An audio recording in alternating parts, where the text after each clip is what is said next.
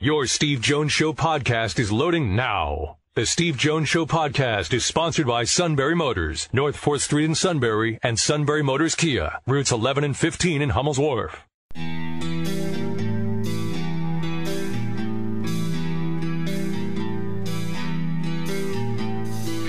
Sports talk where your voice counts. This is the Steve Jones Show on News Radio 1070 WKOK. Now, from the Sunbury Motors Studio, here's Steve Jones.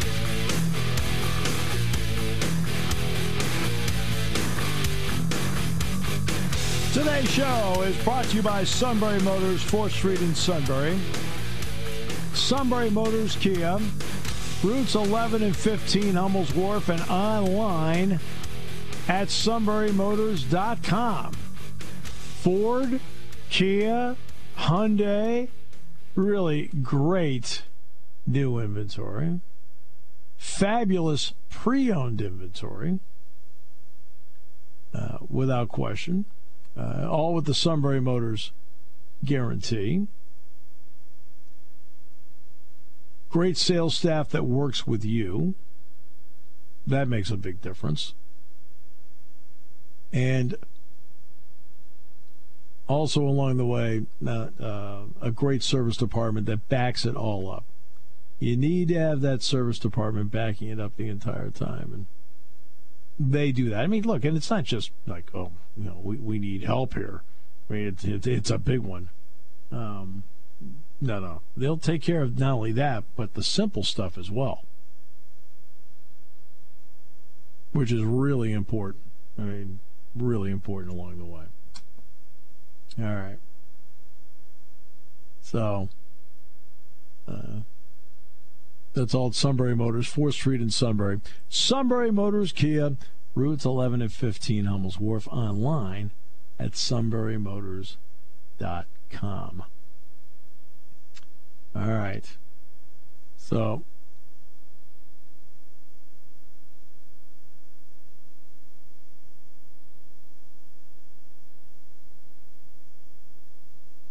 So tonight, another chapter Red Sox and Yankees. Some memorable moments between the two along the way. And just a quick look on our play by play calls of the day. Keep the left. There hasn't been a bigger swing in a long time. Others will fall to them. I mean, what can I say? Just keep my heart and call the Yankees my daddies. And thusly, seminal moments are made. It's over! And the Yankees have won the pennant! Peaks become valleys. Pop up! That might be it! He'll squeeze it and it's over! Entire eras are planned. A big-time home run from Bernie Williams! And then lost the biggest comeback in postseason baseball history. This process is reflected in every area of endeavor where rival forces are engaged. Yep, they've emptied a few times. Fisk, Munson, Pedro Martinez, Don Zimmer. Crazy. Crazy, crazy. So they'll play again tonight. That's our play by play calls of the day. Some of them Matt would be happy with, and others Matt would be very unhappy with. But that's Matt. He understands unhappy. With that, it's great to bring in Sweeny Murti, by the way. Sweeney, uh, who did a phenomenal job filling in for Susan Waldman when Susan had to step out. That'd be a lot of fun. Sweeny, great to have you back that was great. Every every year, right around Jewish holidays, if they fall on the right days, I get to fill in a couple of days, sit next to John Sterling in the broadcast booth. I mean, you know, listen, I do all my work for 21 years now. I do my work before games and after games. So to actually get, you know, a couple of handfuls of games in the broadcast booth over the course of the last uh, well, seven or eight years now, probably, um, it's it is it's a thrill, and you know, you. Uh, listen, you you grow up wanting to talk about baseball on the radio, and you talk about base, Yankees baseball on WFAN, and then get to do a couple of games with John Sterling, who's going to be in the Hall of Fame one day. It's it's pretty it's pretty cool. Yankees have had an interesting season, so let's just focus in on the second half. They had that 13 game winning streak, and everybody's like, they're home free. Then they slumped, they're not home free. Then they got hot again, they're home free. Then at the end, they stumbled. So, so you know, as I've told everybody, I think the Red Sox are a good team, not a great team. I said I think the Yankees are a good team, not a great team. How accurate is that? I, I think it's right on. I mean, listen, 92 wins. You know, I think the fans of both teams want to look at their flaws. They want to look at the 70 losses and, and think that that's the real team, especially when they, you know, if you're looking at the Yankees, they come in such severe streaks and slumps. Um, you know, it's hard to throw away the 92 wins. It's hard to forget um, what made them that good. Right. And the fact that their bullpen, in a stretch of about three or four weeks, Steve, from the end of June to the end of July, I, I think it was maybe five late losses that just really crushed them. Um, so, listen, they're they I think they, they both have a puncher's chance. You know, they both have some really good hitters in the lineup that you're you know trying not to let beat you. There are two very good pitchers on the mound tonight. They both have some different bullpen issues. The Yankees seem to have maybe settled to more of theirs than than the Red Sox have. Um, I, I, I love the fact that this is the game, that this is a one game. I know there are people who say it's not really the playoffs. Listen, it's the only game in town. Okay, if you're a baseball fan, you only have one game to watch tonight, Yep. and the winner moves on, and the loser goes home. Yep, uh, exactly. Uh, so, what has I mean? You're around enough. I mean, clubhouse access is not what it used to be, Yeah. obviously. But you're. What does a guy like Anthony Rizzo mean on and off the field to the attitude of a team? Well, let's remember that these are not the Yankees of Jeter and Pettitte and Rivera and Posada and Bernie Williams. You know, you those guys th- those guys had you know World Series rings falling out their pockets, right?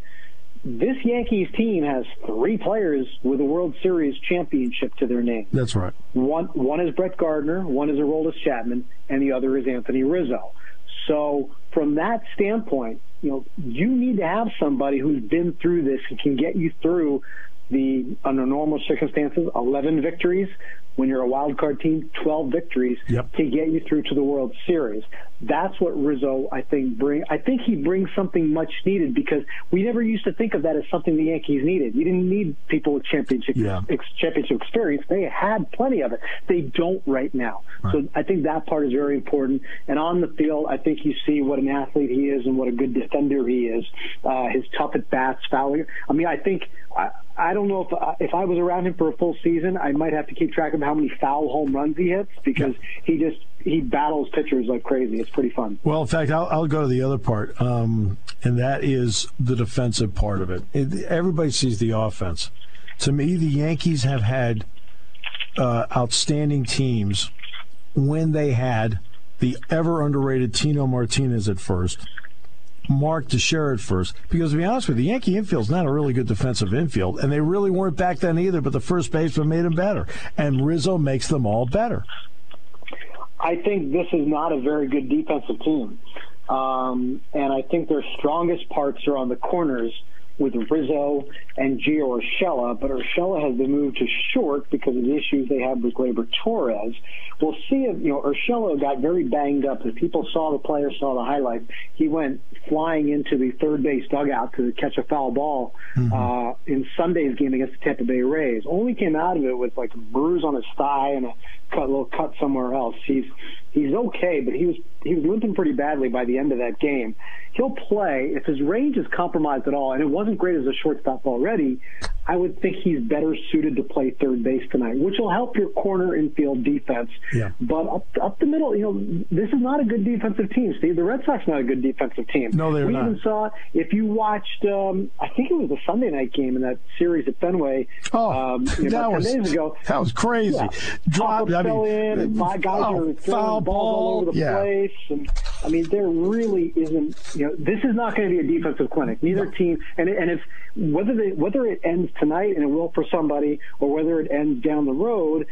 I would think defense will shine, will rear its ugly head at some point because neither team is, is very good at that. No. Um, Eovaldi and Cole are two guys that can give you seven innings. Okay, no Yeah. question. So let's go to your guy Cole. And, you know, we're talking about. I mean, for thirty six million, this is the ball game, uh, right here. Uh, so he went through the spider tack issue and the really wishy washy answer he gave. He sat back Yeah. and go, "What the heck are you talking about?" Yeah. Like, crap! I thought I was watching a press conference, and and because they're all like that now, and Yeah. uh, but when you look at the effectiveness of Cole, especially the four seam effectiveness, what are you seeing? Well, I, I think there are a lot of different issues at play here, and I can't pick just one.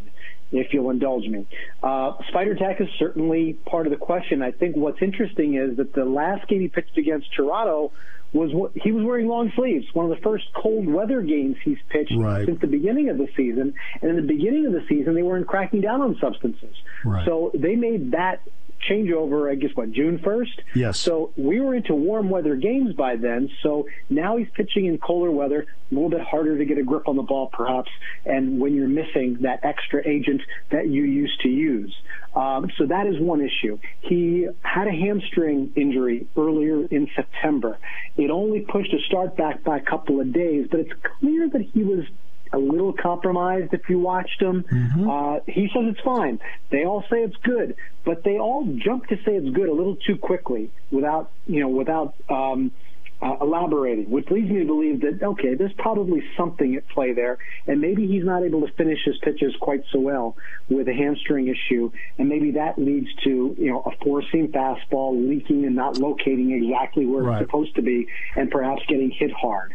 Um, add into those the fact that you know, the Blue Jays took a lot of really good swings against them. Was he tipping his fastball, or was his fastball just not that good? Right. Um, and maybe tiring a little bit at the end of September because every pitcher is. They only played 60 games last year, 162 this year. Um, so I, I just gave you four different factors. I don't know which one of them Right. is. I don't know how many of them are totally real, and I don't know if you com- if you combine them all. I don't know what you get, but you know you're right. When you're making this kind of money, you got to pull that all aside Yep. and just pitch one game. It's not about any of the other ones. Yeah, J.D. Martinez a no go tonight. He tripped over second base running out to right field. Uh, but It this, sounds like something you or I would do. I right? mean, crap. I mean, I, yeah, I can tell you I would do it. Uh, but this is why you acquire Kyle Schwarber. And, you know, so, I mean, Yeah. you know, Schwarber actually will now fit in. I'm sure I haven't seen the lineup. I'm going to assume he's the DH tonight. Uh, yeah, I think Dalbec's going to play first. yeah, and that, that they'll do that. Yankees win why? Red Sox win why? Um, Yankees win. Why? Because Judge or Stanton or Gallo Yeah. uh, get something done. Because I think to me, Nathan Eovaldi is is going to be able to navigate the bottom half of the Yankee lineup pretty well. Um, I think he blows through them. Yes, the Yankee lineup is not as deep because they've had some injuries. Urshela is not as good as a player as he was, or hitter as he was, Right. and DJ LeMahieu is out. So their deal, and and Kyle Higashioka is going to catch Gerrit Cole. Weaker Yankee lineup in the bottom half tonight. If he gets through the middle of the order, Eovaldi can dominate the bottom half pretty well. Yep. Uh, Red Sox win tonight if Rafael Devers gets Yeah, a big hit off of exactly. Gerrit Cole early. Exactly. That's the one. You know, put them. If you put the Yankees in the driver's seat, they're going to be able to control pretty well out of the bullpen, Mm-hmm. and I think they feel pretty good about that, regardless of whether Cole can give you five or give you seven. Um, if you get on them early. I think that opens the door to Eovaldi going deeper into this ball game and just dominating the Yankees if if he's allowed to. Right. Yeah, I, mean, I think that I think it's right because Devers is probably uh, to me he's the best fastball hitter the Red Sox have. Uh, so you know, I mean, he turns on pitches, and I think Chapman from a few years ago. Yeah, can, remember uh, that? Yeah. can, can attest to it. All right, my friend, thank you so much. Appreciate your time jumping in on short notice. Glad to see you and your family are doing so well, and you continue to do your usual uh, big time work. Thank you. Steve, thanks for all the kindness. Thanks for uh, having me on, and uh, hopefully I'll get a chance to see you in the fall. Sweeny Murti, WFAN in New York, covering the New York Yankees and, of course, the Yankees Red Sox tonight at Fenway. Neil Coolong in the final half hour will depress the passengers and talk about the Steelers. Although it may be a fascinating and interesting conversation the way it's gone so far this year, because there are a lot of issues there to talk about. Today's show brought to you by Sunbury Motors, 4th Street in Sunbury, Sunbury Motors Kia routes 11 and 15 Hummel's Wharf on News Radio 1070 WKOK. When it comes to car buying, there's the other guy's way, and then there's the SMC way. The other guys force you into a vehicle you really don't want. The Sunbury Motors way lets you take the time you need to browse, ask questions, and take the test drive and think on it. For over 100 years, the Mertz family and all their employees have made your experience the most pleasant one you'll ever have. The other guys won't offer you the best price for your trade, no matter how much they say they will. The SMC way is their promise to provide you with the most money the market shows your vehicle is worth. The SMC way is to offer you all applicable factory rebates on new vehicles and generous discounts. Looking for a pre owned vehicle? The SMC Way checks each vehicle with a 200 mile radius to determine the lowest price, then beat it. It's the lowest price promise, just part of the SMC Way. The choice is up to you the other guy's way or the SMC Way. The SMC Way wins every time. Sunbury Motors Company in the North 4th Street Auto Plaza, Sunbury, and at sunburymotors.com. Selling more cars and satisfying more customers for over 100 years.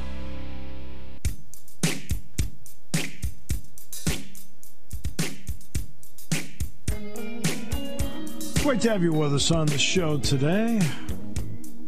Tony and today doing a great job. Thank you, Tony. Matt will be back tomorrow. Matt currently is in the Bahamas. I said, normally Matt, when he goes on vacation, I mean, goes to really nice places. Like you notice how the suit always goes when he goes on vacation, goes to non-extradition countries. Have you noticed that? I'm just there a reason for that? I get, I get concerned. All right. The quarterback for Iowa is Spencer Petras. Last year, going into this game, and I don't really like to look too much at last year, but it's the one game he's played against Penn State. He came in and the big knock on him was he turns the ball over too often. Okay. Well, to his credit, he has settled down in that regard. In fact, when you look at Petras, he has what seven touchdowns, one interception so far this year. Now, I will tell you the area where, to me, I look in him he there are two areas. Number one, he doesn't have great mobility, so that's one. Number two, when he throws it, he's very accurate. Uh, I, in fact, I've found him in watching the tapes. I think he's he's become an accurate thrower of the football. Uh, but he also has a bad habit where he really stares down the guy he wants. There he is. There he is. There he is. There he is. I gotcha. So he does tip off where he wants to throw the ball because he stares the guy down. Once in a great while, does he look off and go someplace else? Yeah, but most of the time, it's like the primary guy is his primary guy. But he has not been shy about taking the ball and saying, you know what, play's not there. I'm just going to throw it away. He's been smarter about it. It's made a big difference. And they've got they have good receivers. Tyrone Tracy's a good receiver. Nico Ragaini, I think, is very, very good. I think Arland Bruce, freshman, has come on um, and has played very well the last two weeks. Number 10. Good looking player. And Laporta, the tight end, is the guy. A Goodson, the running back, good receiver, runs legitimate routes, quick, elusive. I mean, you get in the open field, he's really elusive. And but you have to cover him. And he is a good um, I mean, to his credit, he is a good receiver out of the backfield. Ivory Kelly Martin's okay as a receiver, but Goodson's just better. And it's just the way it is. I mean, it's like. Um,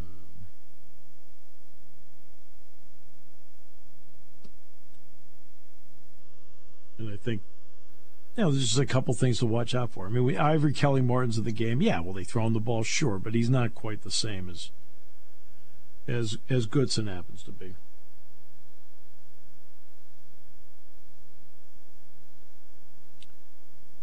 There's a lot to break down about this game.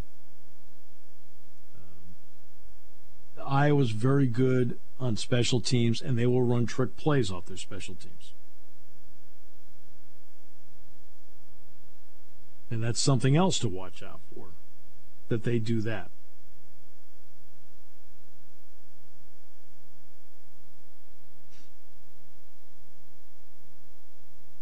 So there's a you know there's a lot here to to uh, to plow through. Look, the Penn State offense has to do its part. They've got to move the ball, and I think one of the important factors in this game is making Iowa play from behind. Iowa had to play from behind in the Colorado State game and handled it. But I, there's a way Iowa likes to play. You need to get Iowa away from playing that way.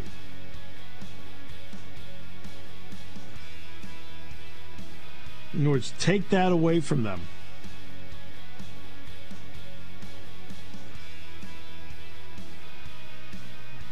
Just a couple thoughts. Today's show brought to you by Sunbury Motors, 4th Street in Sunbury. Sunbury Motors Kia, routes 11 and 15 Hummels Wharf, and online at sunburymotors.com on News Radio 1070 WKOK.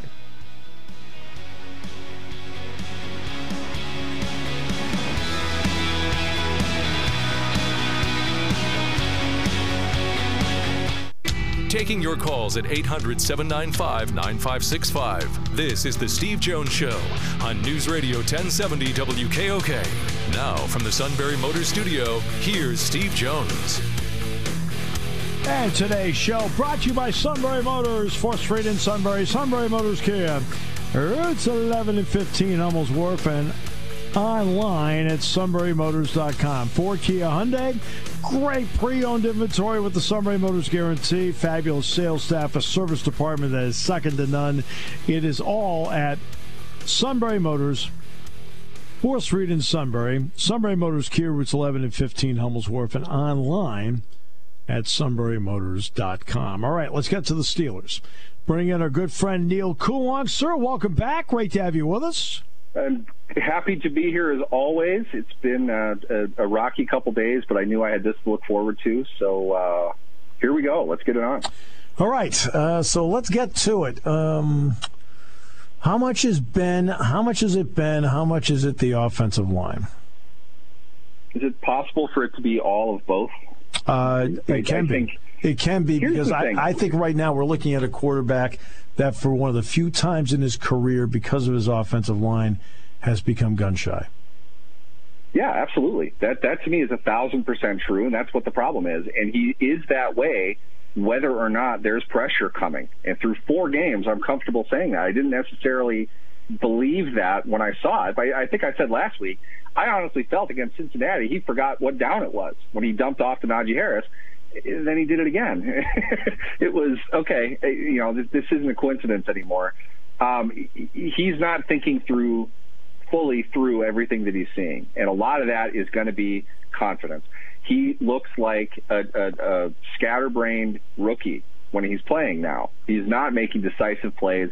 Um, I mean that to say that's every time. The touchdown pass he threw uh, on what the fifth or sixth play of the game, the one to Diontae Johnson, uh, he, he played like Ben Roethlisberger. He stepped up in the pocket, he moved a little bit. The protection was there initially. You're not going to get 10 seconds of protection, so he had to, to evade a little bit, and he kept his eyes down the field. And he made a play probably because he knew he had a, a single coverage situation on the outside. He loves that. He won't go away from that. But if it's anything short, if it's anything to the middle of the field, comeback routes, things like that, he's not pulling the trigger on that at all. He's taking a look at the defense pre-snap. He's getting the ball and he's dumping it off. And it, it, to me, it kind of negates the purpose of playing so much out of shotgun. If you're going to do that, if you want to keep your eye on the defense for that long, take a look around. You you can't be seeing a lot of what we're seeing a nanosecond later. Things are opening up. They, they, that should be visible to an NFL quarterback. He's not doing it, and that, that's a, a significant uh, point of concern in my mind. He's not going to be able to play successful football uh, being as short as he is now. And I, I don't know if they want to make an op- a, a change in that regard. Clearly, Mike Tomlin said today they're not going to. I have a hundred different reasons of why they're not going to. Um, you're not going to get good play at your quarterback position, though. And I'm not, I'm not sure Mason Rudolph makes that any better, but no. it, it, it's it, it's not good. And this is this really just kind of fits in the mold of what we sort of thought this team was going to be. They're they're not going to be all that competitive. They've got to get better in a lot of areas, and quarterback is certainly one of them. But that to me was a, high watermark for this offensive line game against Green Bay, a, a hobbled unit, not all that great anyway, but pretty beaten down by injuries. I thought they protected pretty well. I thought they did a good job in this game. Um, it, it's a 180 from what we've seen the last two weeks. So if you're moving in that direction, I think there's more that you might be able to do. But um, he's making it tough to believe that. That's for sure. Yeah, um, I'll get back to Ben in a moment. It's my opinion the Steelers' offensive lines, which have been okay the last few years, but have not been to the same level since Mike Munchak left. Is that fair? Absolutely, I, I think it's fair. I, there are a couple couple things with that too. One, um, we, we've talked about this way back in the day. We go back into our, our dusty old archives. Mike Munchak is still, it, it, at, at worst, among the best position coaches in the NFL. He, he's a genius. Every player you talk to, every other coach you talk to says the same thing about him. He brought something to that unit that you know, I, I don't think there are many people around ever who, who could. Um, along with that, though, he had some pretty high level talent working for him within their prime. You, you had Maurkice Pouncey, you had David DeCastro coming off of, or Pouncey was, excuse me, Pouncey was coming off of an injury at that point. DeCastro was was going into his second year uh, or his third year, which would have been his second uh, full time. He, he missed most of his rookie season. Um, they were a building unit. They needed parts to, to fit in around that. They needed a new scheme and they were able to overhaul that group um, largely in in one off season. They brought in some other players, and Munchak got a hold of them, worked with them through camp. They were a dominant unit in 2014. Munchak gets a, a large chunk of the credit of that. That's not going to happen this time, in case we haven't noticed. Um, instead of David Castro and Maurkice Pouncey, he's working with a, a third round rookie and a fourth round tackle. Um, the, the the first one being the center. That's a lot to make up quickly. I mm-hmm. think we've seen progress, which is really how I would evaluate a coach, uh, especially in the, the, the situation that Adrian Klemm is in. They've got a really tough hill to climb. I, I'm not sure many teams in the NFL, without having dived into it very deeply, I'm not sure many teams in the NFL have as tough an offensive line assignment for their coaching staff as the Steelers do. And they knew that. Right. They knew that going into it. None of this, well, with the exception of Banner, who let's be honest, they had probably a, there was definitely a possibility that he might miss time early, but uh, having to go to battle as the first team, I've looked this up, the first team since at least 1970, because records weren't kept before that, to start a season with a left tackle who was drafted in the fourth round or later. The only team to do that, that's your 2021 Pittsburgh Steelers. Right. And to be honest with you, he looks like a backup tight end, not a left tackle. He's not having a good season. They need to get him out of there as quickly as humanly possible. And I'm not sure Chuks Okorafor was doing much on the right side anyway. Joe Haeg came in and played, you know, either the game of his life or what you would expect your right tackle to play, and the rest of the line improved. So I, I think there are personnel issues that the coaches need to figure out, and there's also a natural uh, level of improvement that's going to come the more reps that they get and that that part I think is is more reasonable to count on. They will improve as the year goes on. I, this is not a Super Bowl contending team. I never thought that it was. Frankly, if people did, eh, that that's on them. You know, there's no reason they really should have thought that.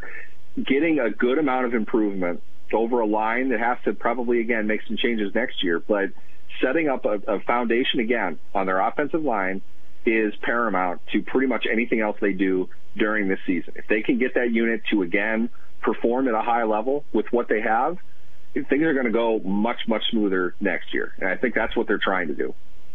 All right, so now transition back to Ben as promised. Again, he does this thing where it's uh, Ben Roethlisberger's always been look down the field. you know, unless he has Antonio Brown. Okay, I got that. I mean, the, the biggest difference between you know everybody in their prime, Odell Beckham Jr. and Antonio Brown. What made Antonio Brown the far superior receiver is he could take that short cross and turn it into a 60-yard play. Odell Beckham Jr. never does that. He'll take a short play, and guess what? He gets hit right away. Okay. Ben goes short to Juju Smith Schuster on a fourth down play. What are you doing? Okay, that's I mean, again, I go back to like that's what I expect, you know, Taylor Heinicke to do. I would. Uh, it, I'm, I'm, choosing my words carefully here, but I, I think that's a good comparison. The thing I can't get over is, and I, I said this and probably was made a fool of by by our collective audience here all of last year. This is a team that strength is running after the catch. Yep. It's been 17 games last year. You're through four this year. 21 games. I don't know how I can continue to say that because nobody is going anywhere after the catch. Nobody is making plays after the catch. No. To even suggest anything is, is even close to Antonio Brown is, is laughable. They don't have an offense because their offense is built for something that they can't do. And to the point with me, it's like that's the last fortress. They don't have anything else to, to put their hat on. I don't know what this offense can do. I know that they really can't do a lot of things. If they can't run after the catch, if they can't set each other up, if they're not running combo routes to, to get somebody free with a chance to make a play up the field, they really can't do anything. They're not running the ball. You know, it, it's a, a, a, a watermark day for Najee Harris because he gained 61 yards on the ground. Yeah. It's been what 17 consecutive games without 100 yards rushing. Right. That's a that's a miserable statistic. But I thought he was supposed to. I thought he was supposed to solve this whole thing. Yeah, well, it, it, it's not going to happen now. I mean, from what we've seen, um, you know, it maybe giving him more than 15 carries would would break that streak. I'm just Yeah. not sure how connected that streak is to winning. Right. Um, I, I know this as well. How many times did we hear this offseason the Steelers saying, uh, or Ben himself saying, part of the reason he fell apart at the end of last season is because he had to throw through training camp, and then they threw a bunch last year. They spent the entire offseason revamping the run game. Ben Roethlisberger has 169 pass attempts through four games, and he has 98 of them in the last two weeks. Where, where's this ship heading right now?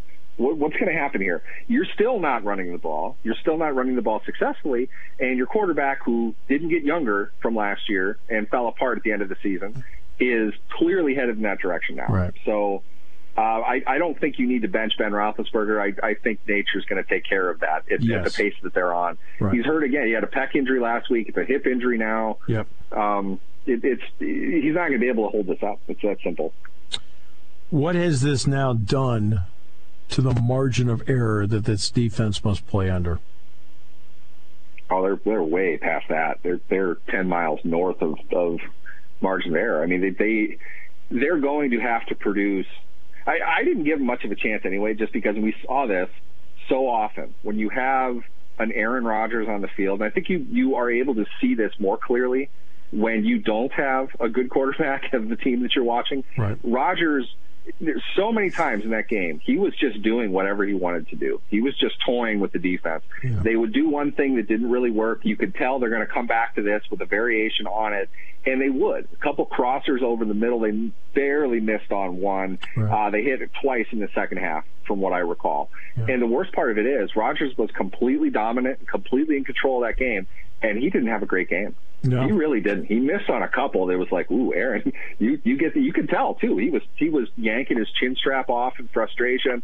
He didn't have a, a, an outstanding Aaron Rodgers game, mm-hmm. but he was so far above and beyond the opposing quarterback and the opposing offense. It was a it was a scrimmage to him. Yep. The Steelers defense couldn't hold up with that at all. They they mm-hmm. really couldn't. TJ Watt had, without question, the most overrated two sack game I've ever seen in my life. He was they they negated him in, entirely.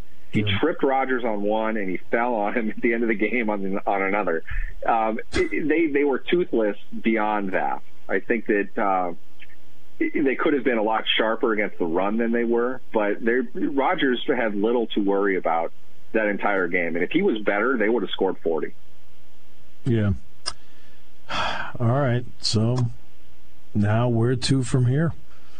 Um, I mean, I, I think they've got a shot this weekend. What do you think? I don't think Denver's a great team. I No. think Denver, you know, not They're- coincidentally, I think okay. Denver is. They're they're a team that's also trying to transition this season, so they can go make a run at Aaron Rodgers next season, which is what I think is going to happen. Um, I wouldn't blame them at all. I think that's exactly the move that they would want to make, and I think it makes them an immediate contender in the AFC. They're they're building. They've got a lot of young, good parts there. Uh, they don't really have the the, the difference making quarterback. Um, Teddy Bridgewater has done a pretty good job. Uh, I, I believe he's hurt, right? Because Lock is probably going to start. Is that I, I haven't done my early I, I research think on it I, yet. I think Drew Lock is starting the game. I don't think Teddy Bridgewater can make it. And we've seen Drew Lock. Um, they hurt him last year. I think it, they got they they took him down. I think like in the first quarter last season's game against him. Denver still almost came back and won. Uh, I don't think Denver is much different than Pittsburgh is. They're just probably better.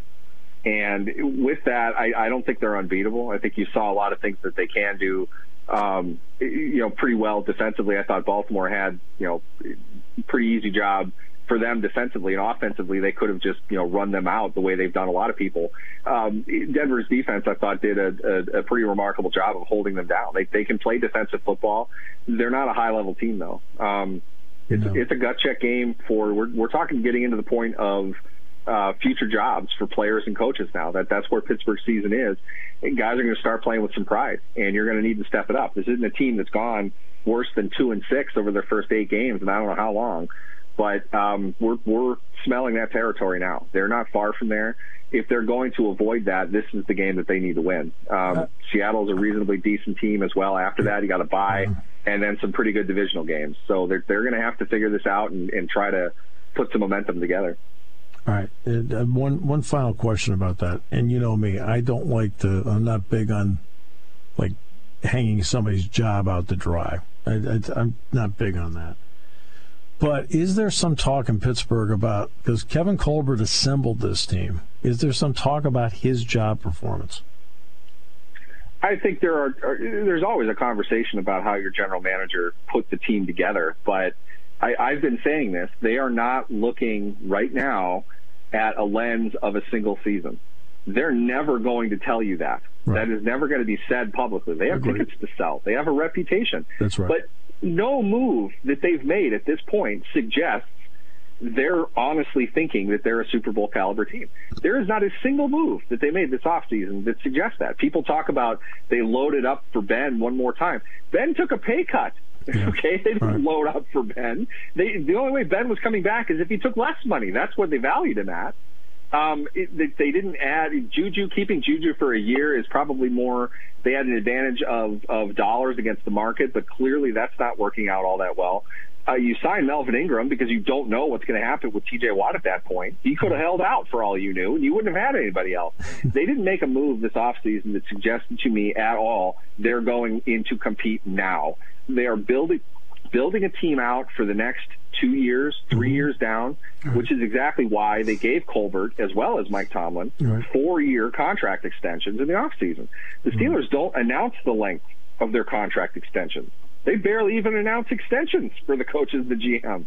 It, it's they're, they're doing that for a reason. They're they are setting up the expectations for a team that has to make some moves that are not going to be great in year one, but they're going to get better if they do it the right way. And to be honest, I think they're doing a great job of that. I think they, they put the right players in the right places.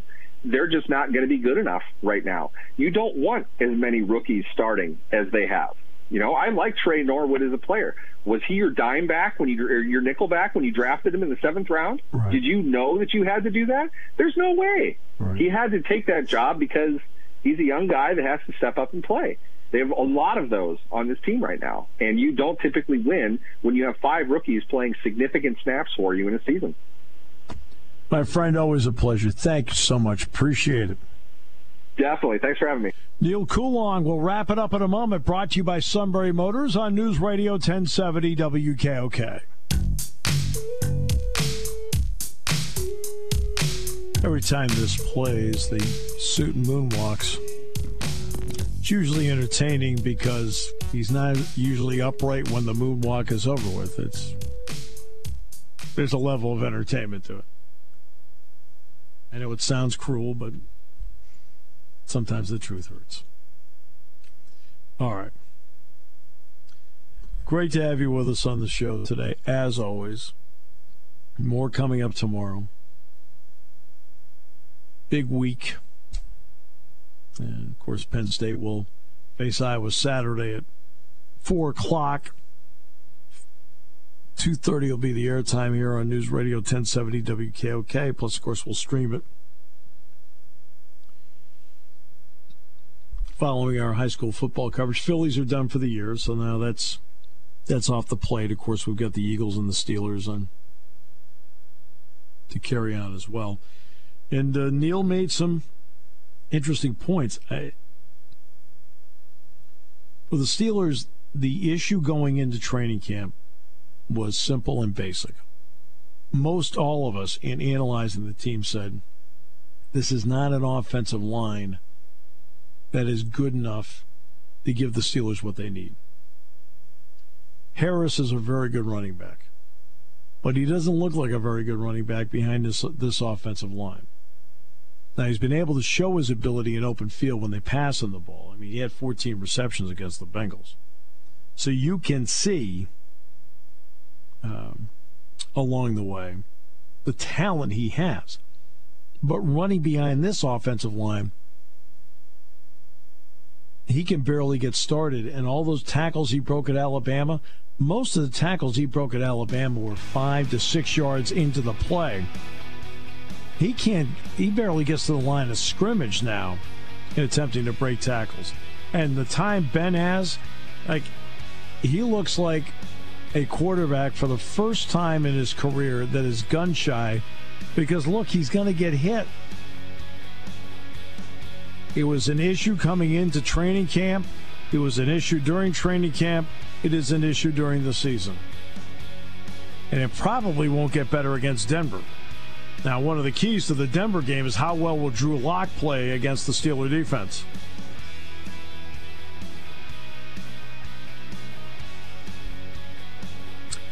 Today's show has been brought to you by Sunbury Motors, 4th Street in Sunbury. Sunbury Motors, Kia routes 11 to 15, Hummels Wharf, and online at sunburymotors.com on News Radio 1070 WKOK.